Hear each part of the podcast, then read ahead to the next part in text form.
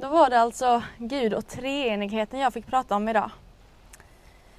Och så här är det.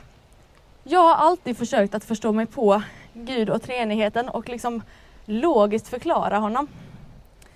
Eh, och det har jag gjort genom att ha, ja, till exempel en teori hade kunnat vara att eh, Gud är Fadern som bor i himlen och som vi ber till. Jesus är vår vän och räddare, han som kom till oss på jorden.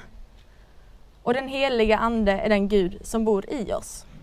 Det var en av mina teorier. En annan skulle kunna vara att Fadern, Jesus och den helige Ande är tre skilda varelser som tillsammans utgör Gud.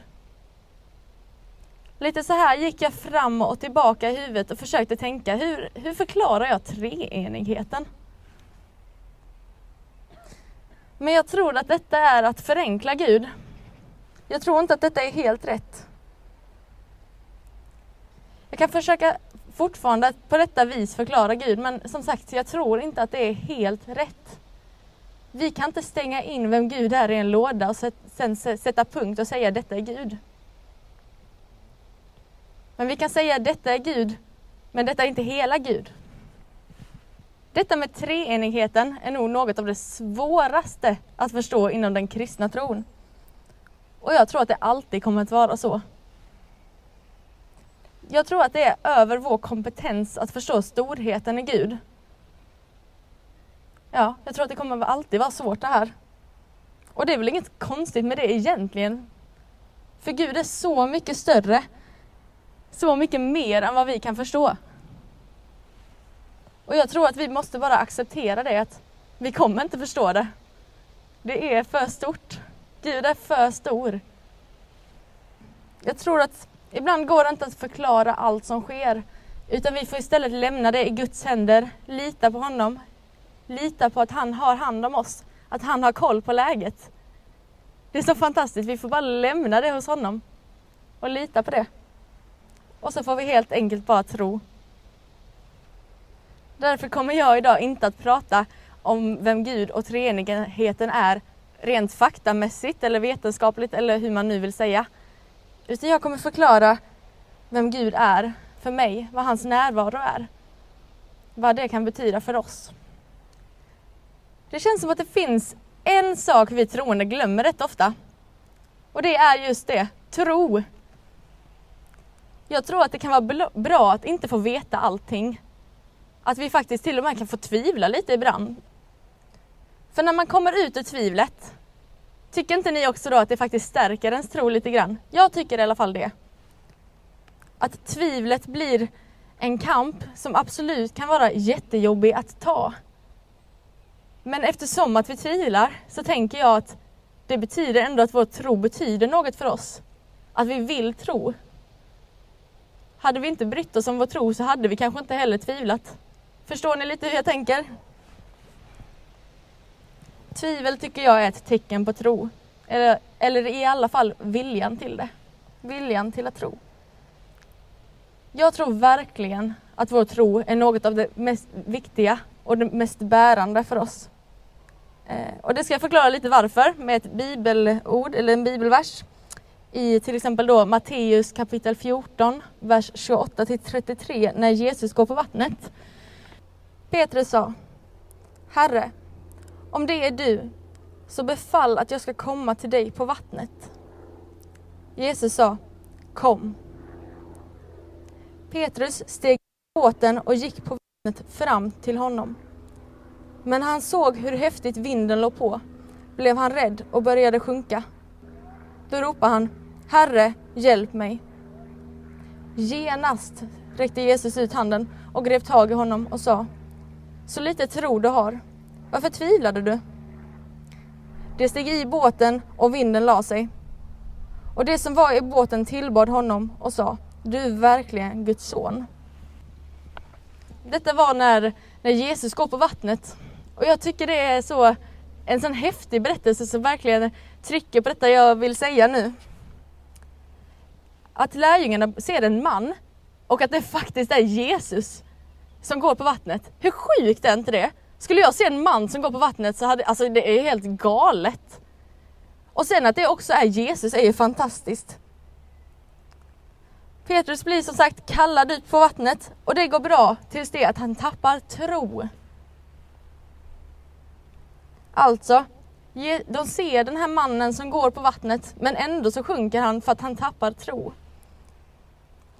Jag tror som sagt att ibland så, även om vi får saker bevisade för oss, så är det för stort. Det är över vår kapacitet och vår kompetens att få in Guds storhet. Att ibland så måste vi nog tro mer än vad vi måste ha allting bevisat för oss.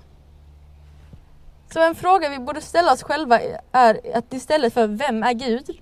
Rent vetenskapligt, logiskt, ja, faktamässigt. Så borde vi istället undra vem är Gud för mig? Vad har han för betydelse i mitt liv? När jag tänker på Gud så tänker jag personligen på en evig kärlek och ett evigt hopp.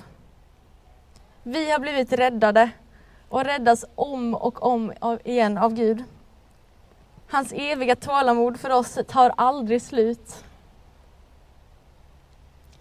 Hur galet är det inte att vi får förlåtelse när vi ber om förlåtelse för våra synder?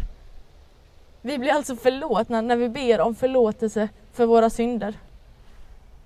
Den nåden är så oerhört vacker. Jag läste nyligen en bok som jag har med mig idag faktiskt. Som heter Är du kristen ska du dö? Av Tom Doyle. Jag vet inte om ni har läst den. Men det tycker jag verkligen att ni borde göra. Ni kan få kolla lite på den sen efteråt om ni vill. Om ni vågar ta i den. Jag har inte gjort något äckligt med den, jag bara tänkte att med corona så. Denna boken är baserad på åtta stycken olika berättelser. Och de är främst tagna från Mellanöstern men även Afrika. Deras berättelser är alltför brutala för att återberätta idag. Så det kommer jag inte att göra. Men i det stora hela så nämns mycket våld, tortyr, hot och även död. När jag läste den här boken så blev jag både illamående, arg, ledsen, berörd. Och, ja, det var så mycket känslor, det var så fruktansvärt att läsa den. Jag kan inte förstå att vår värld ser ut så här. För dessa berättelser är inte från förr. De är aktuella, detta händer idag. Det känns så knäppt. Här lever jag i Sverige skyddat och bra medan de lever i i konstant förföljelse.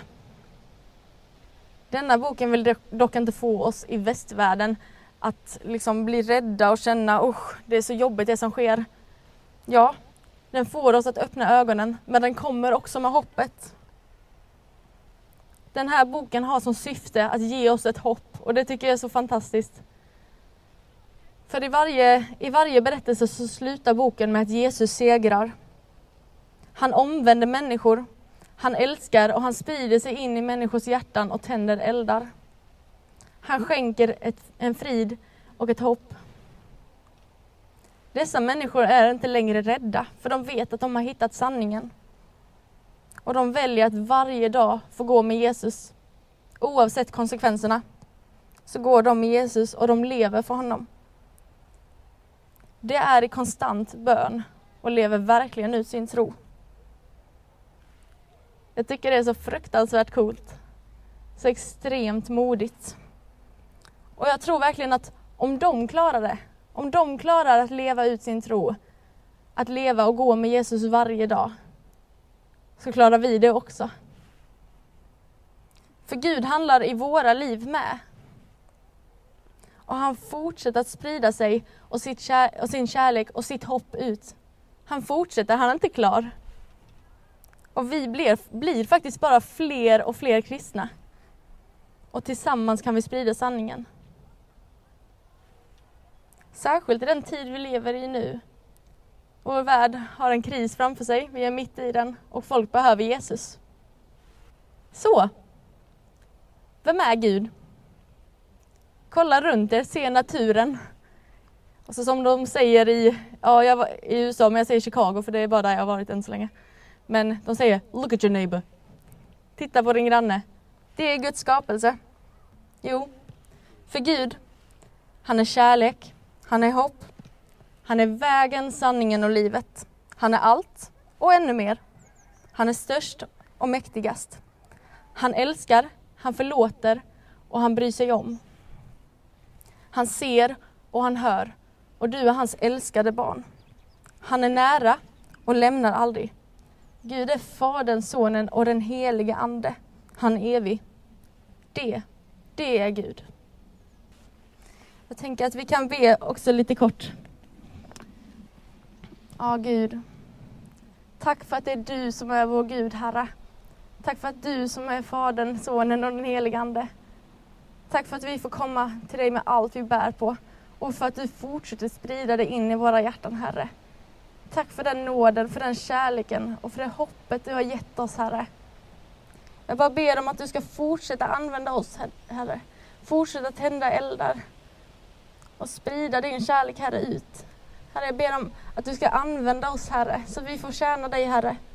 Ge oss frimodighet att våga, våga leva med dig, Herre. Leva ut vår tro och gå med dig varje dag, Herre. Herre, det ber vi om nu. I ditt namn. Amen.